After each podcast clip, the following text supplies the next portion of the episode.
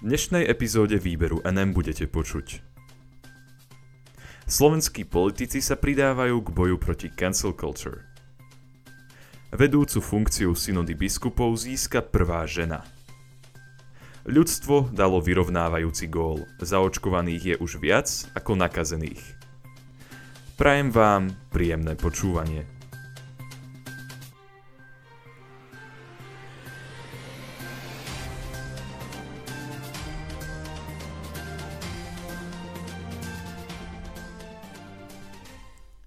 Slovenskí politici sa pridávajú k boju proti cancel culture. V jednom z minulých vydaní výberu NM sme vás informovali o tom, že tzv. cancel culture, teda kultúru najmä na sociálnych sieťach, v ktorej ide skôr o vymazanie človeka s iným názorom ako o zmysluplnú diskusiu, prudko odsúdil Rowan Atkinson, britský herec. Kvôli tomu, že sa táto kultúra čoraz viac šíri, sa medzi európskymi politikmi začína zdvíhať vlna nesúhlasu.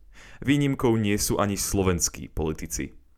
V súčasnej dobe získavajú majitelia sociálnych sietí čoraz väčšiu moc nad tým, aké informácie sa do verejnej debaty dostanú.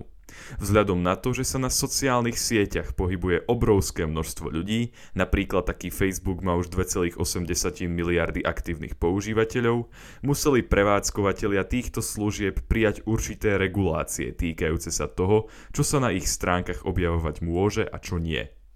Problematickým je v tejto tematike najmä správne určenie toho, kde presne leží hranica určujúca to, ktoré vyjadrenia ešte spadajú do slobody prejavu. Sociálne siete sa v poslednej dobe snažia limitovať aj tzv. hate speech, teda nenávisné prejavy. A práve tu dochádza ku kontroverziám. Diskusia o tomto probléme sa tento rok znovu otvorila potom, ako sociálna sieť Twitter zablokovala účet vtedy ešte dosluhujúceho amerického prezidenta Donalda Trumpa.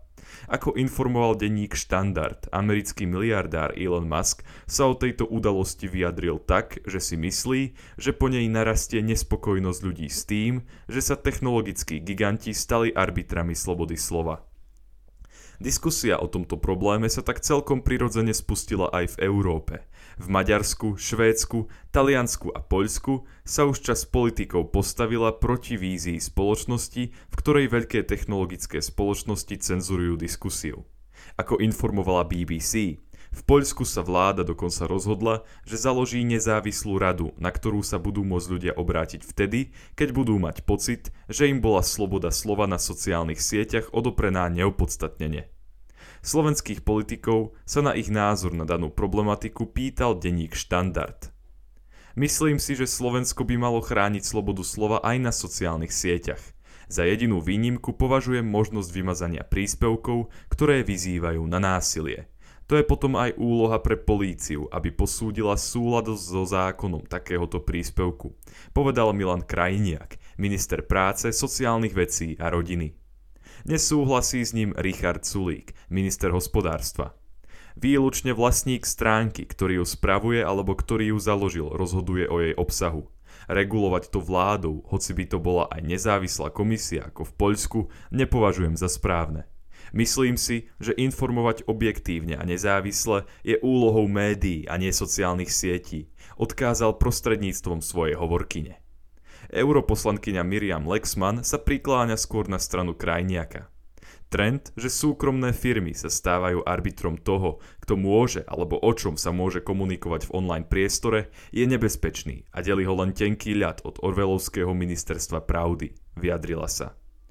Poslankyňa Anna Záborská sa vyjadrila, že je podľa nej nepriateľné, aby boli niekoho vyjadrenia vymazávané len kvôli tomu, že sa s jeho názorom nestotožňuje vedenie platformy, na ktorej svoj názor vyjadril. Režim, kde človek bol trestaný za vyjadrený názor, sme na Slovensku už mali a tých, ktorí sa proti nemu postavili, dnes považujeme za hrdinu. Preto, ak nechceme hodiť demokraciu a osud našej republiky cez palubu, je našou povinnosťou bojovať proti takým zhubným javom, ako je tzv. cancel culture, povedala Záborská. Ešte dodala, že je podľa nej povinnosťou krajín stanoviť jasné pravidlá týkajúce sa toho, ako sa majú technologické spoločnosti pri mazaní príspevkov a užívateľov správať. So svojou straníckou kolegyňou súhlasí aj poslanec Richard Vašečka.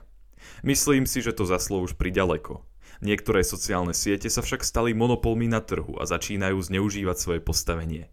Registrujem tento trend v západnom svete a je podľa mňa nepriateľné, aby občania boli diskriminovaní napríklad na základe svojho vierovýznania, povedal. Zároveň dodal, že sociálne siete majú v súčasnosti vplyv porovnateľný s vplyvom štandardných médií. Povedal, Média veľmi vážne ovplyvňujú kvalitu demokracie aj samotný spoločenský vývoj. Média sú a majú ostať slobodné, necenzúrované. Už dnes sú však regulované, napríklad radou RTVS či radou pre vysielanie a retransmisiu. Preto si myslím, že vzhľadom na obrovský rozmach sociálnych sietí a ich čoraz väčší dosah je potrebné vážne sa zamyslieť aj nad ich prípadnou reguláciou. Vedúcu funkciu synody biskupov získa prvá žena. Reholná sestra z Francúzska Natalie Bequartová získala funkciu podsekretára synody biskupov. Stala sa tak prvou ženou, ktorá kedy zastávala túto funkciu. Vymenoval ju do nej pápež František a informoval o tom denník ZME.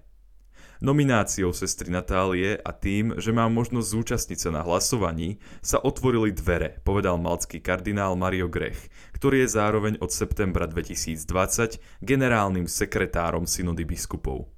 Povedal tiež, že tento pápežov krok naznačuje, že sa pápež zasadzuje za vyššiu účasť žien v procese rozhodovania v cirkvi. Počet žien, ktoré sa zúčastňujú na synodách, sa v súčasnosti zvyšuje. Ženy sa na synodách čoraz častejšie zúčastňujú ako poslucháčky, ale aj ako odborníčky. Členka misijného inštitútu Xaviere Natálie Bekartová svoj magisterský titul získala na prestížnej vysokej škole v Paríži a pred vstupom do rádu študovala aj v Spojených štátoch amerických, konkrétne v Bostone biskupskej synode pomáhala už od roku 2019 ako konzultantka. Za podsekretára pápež vymenoval aj Luisa Marína de San Martina z radu Augustiniánov. Úlohou oboch podsekretárov bude pomáhať generálnemu sekretárovi s organizáciou synod. Synoda je vlastne poradný orgán pápeža. Jeho súčasťou sú kardináli a biskupy s hlasovacími právami a odborníci bez hlasovacích práv. Pápež František už naznačil, že by chcel tento orgán zreformovať a dať v ňom väčší hlas ženám a lajkom. Ľudstvo dalo vyrovnávajúci gól, zaočkovaných je už viac ako nakazených. Generálny riaditeľ Svetovej zdravotníckej organizácie Tedros Adhanom Ghebreyesus informoval o tom, že celosvetový počet ľudí, ktorí sú zaočkovaní vakcínou proti ochoreniu COVID-19, je už vyšší ako počet prípadov nákazy. Informovala o tom tlačová agentúra Slovenskej republiky. Riaditeľ ale zároveň upozornil, že väčšinu očkovacích látok použili bohaté krajiny – Viac ako 3 štvrtiny zaočkovaných pochádzajú len z desiatich krajín, ktoré sa podieľajú takmer 60% na globálnom HDP, povedal. Pripomenul, že v približne 130 krajinách ešte nedokázali tamojšie vlády doručiť ani jednu vakcínu. Podľa údajov Svetovej zdravotníckej organizácie sa ochorením COVID-19 doteraz nakazilo viac ako 105 miliónov ľudí. Generálny riaditeľ prišiel s návrhom, ako by sa celosvetovo dala distribúcia vakcín ešte zefektívniť.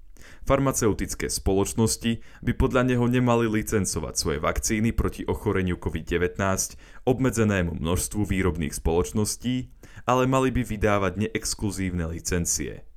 Tento mechanizmus bol už viackrát využitý aj v minulosti. Efektívnejšie sa vďaka nemu mohli distribuovať napríklad lieky na HIV či hepatitídu. Toto odporúčanie prišlo potom, ako západné krajiny zablokovali rokovania o tom, či by sa mohli vzdať patentov na vakcínu. To by privítali najmä rozvojové krajiny, ako napríklad India či Juhoafrická republika, pretože by to pomohlo zvýšiť ich globálnu ponuku.